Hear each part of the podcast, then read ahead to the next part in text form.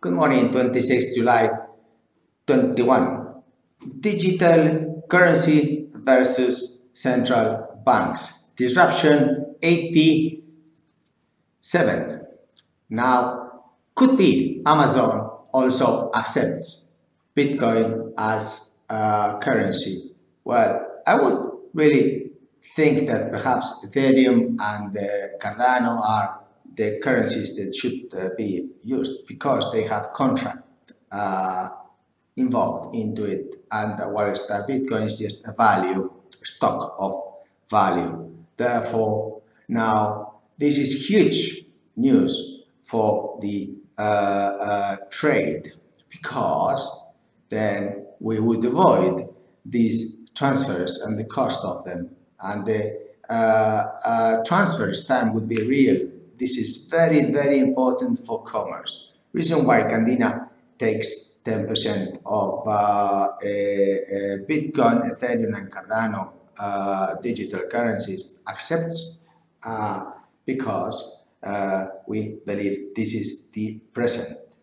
We cannot continue to listen what inflation is doing, what the uh, supply of money is going to be printing money, and uh, these terms are very old. Uh, Keynes used to uh, talk about these macroeconomic formulas of the printing of money, the supply, interest rates, uh, production, uh, gross domestic product, and so on, and all these makes these famous formulas. But the question is that, of course, we have 250 central banks in the world, and these cost a lot of money. Why don't we sell those buildings and just simply just have one digital currency that costs zero and it, it really the transfers is zero and it is in real time.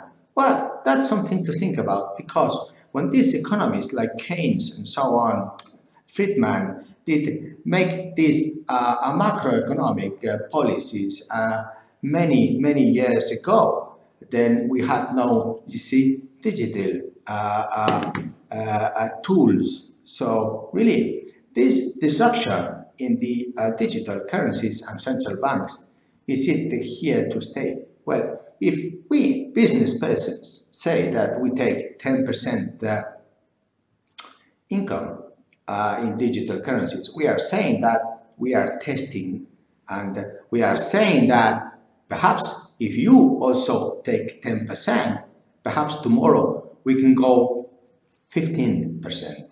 And uh, if tomorrow we go 15%, then perhaps the uh, 28th of July, we can go 20.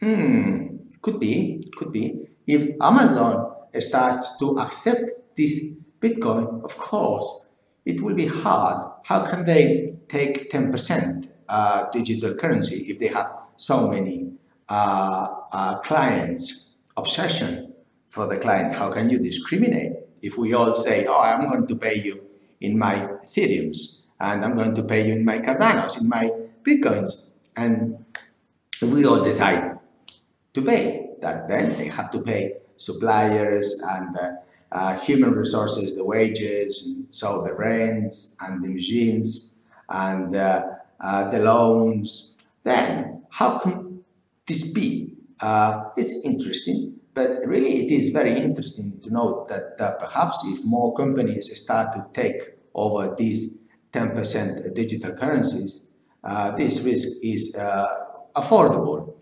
How? Well, it could be that we can uh, simply switch this 10% income monthly into the currencies we use, dollar, euro, pound, uh, yen, whatever currencies, Singapore dollars. So then if we switch this invoice, then we cut the risk in, uh, I say, up to 8% because it is a monthly, and this is mathematics. But it is a way to start this. Perhaps they, all the economists, the brains, the Nobel Prizes did not really uh, think about this digital disruption. And who knows, perhaps in the future there is a new research development that breaks all the rules and regulations and changes the terms and conditions of trade. Thank you very much indeed. Like and subscribe. Take care.